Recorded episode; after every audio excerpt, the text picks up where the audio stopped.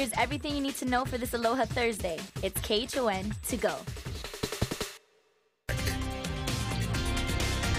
Um, Aloha, everybody. Good morning and happy Thursday. We're definitely drying out this morning, but a few passing showers expected for the windward side. So might want to keep those umbrellas on hand if you're out over there with the partly to mostly cloudy conditions expected to stick with us for the windward areas. Now, as for the leeward sides, partly to mostly sunny skies will be dominating. And you can see the sunshine out there right now in our Zephyr cam. So as the day progresses, we'll start to dry out a bit more. And overall, the beautiful conditions expected to really dominate. But for today, we do still have some of that dissipating moisture from that frontal boundary that's coming through. So that front, it's weakening, dissipating, but still some extra rainfall associated with that is over, especially the central portions of the islands right now. So that's why we're expecting a one, a bit more cloud cover, and also two, a little bit more rainfall for today. So just keep those umbrellas on hand if you're out for the windward sides in the morning. Leeward sections, we're likely going to see a few passing showers, but it's not going to be as widespread, or we're not going to see anything as moderate to heavy as what we saw yesterday. Just mainly some light light passing showers. So still a beautiful day today. That frontal boundary will continue to dissipate and won't be an influence after today. And by tomorrow, our trade wind flow picks up even more. That's the big news today. Our trade wind flow is back with us, blowing up to about 15 miles an hour. Those wind speeds will pick up even further tomorrow into the weekend with the breezy conditions then dominating. And it looks like sunshine and trades through the weekend before another round of wet weather towards the middle of next week.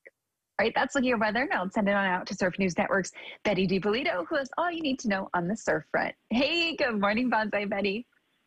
Hi, Kelly. Good morning. Aloha, everyone. Yeah, the disturbance that you were talking about is making a little bit of bumpy surf on the north side. It's about two to four feet. It's supposed to come up a little bit into the five foot range and even bigger for tomorrow and clean up too throughout the day with those trade winds. Uh, Makaha's checking in one to three feet, maybe a set or two over there. And a little Tasman sea swell, a southwesterly for Diamond Head, Ala Moana, in the two and a half foot range or so. So it's gone up just a little bit.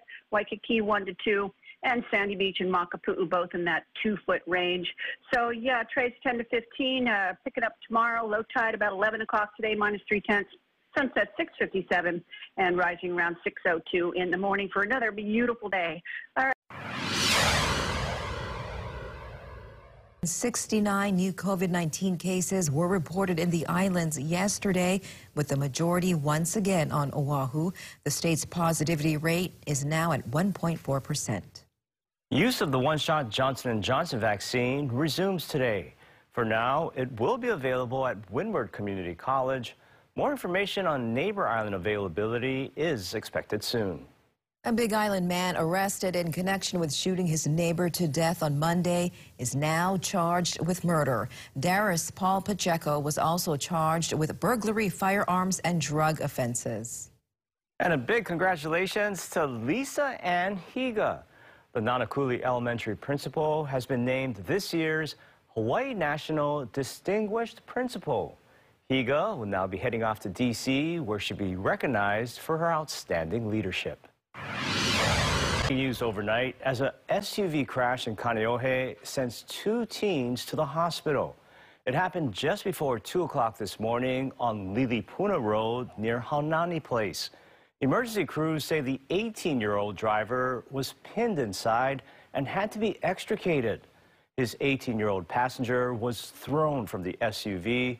Both were listed in serious condition.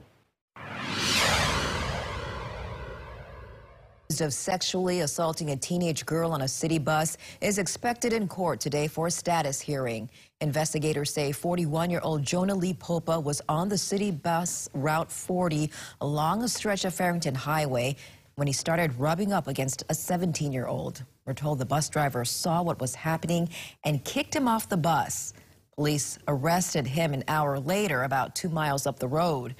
We spoke with the girl's father who didn't want to be identified, but he tells us he's grateful the bus driver acted quickly before things went any further. Definitely angry, you know. Um, I kind of wish that um, I'd found him before the police did, but, you know, things did work out and he got um, arrested, so he's taken care of. I'm just glad to see that he's off the streets for the time being. This father also has a warning for everyone, saying to always be aware of your surroundings. And if something happens, like what happened to his daughter, get noticed and get help.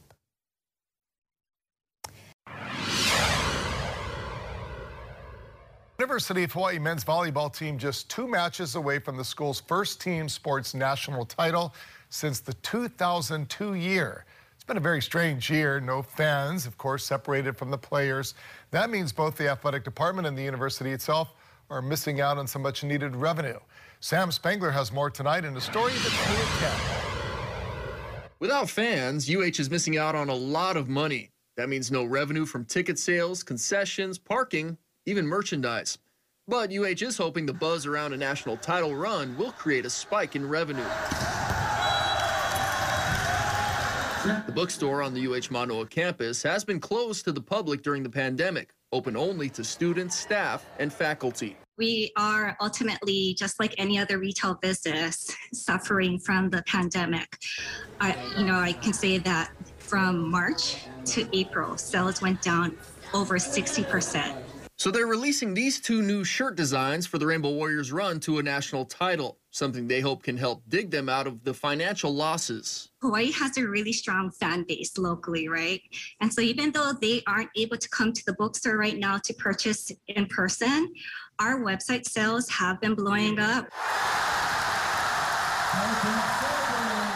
The fan base is so strong that local residents, even one that moved to Las Vegas years ago, are making the trip to Columbus to support the team. Obviously, 175, hopefully, Hawaii fans um, in Columbus isn't going to um, equate out to, you know, 10,300 in the stand, but we hope to make a little bit of noise and show the boys some love and, you know, just be there. I mean, any fans are going to see all year. So we're very excited for that, and we hope that they feel our support. UH doesn't yet have a special marketing campaign for the tourney, but Keali'i Torko thinks that'll take care of itself. I think people will be glued to their televisions and stuff to to support and everything. I mean, my flags are out already outside on the house too. The neighborhood knows something must be going on with UH. The top-seeded Bows begin their NCAA tournament against the winner of UC Santa Barbara and Pepperdine next Thursday. UH is offering a special code for a discount on the men's volleyball shirts. You can head over to our website, khon2.com, for more information. Sam Spangler, KHON2 News, working for Hawaii. And that was your morning news. Make sure to tune in right back here tomorrow morning at 7 a.m. It's everything you need to know with KHON to go.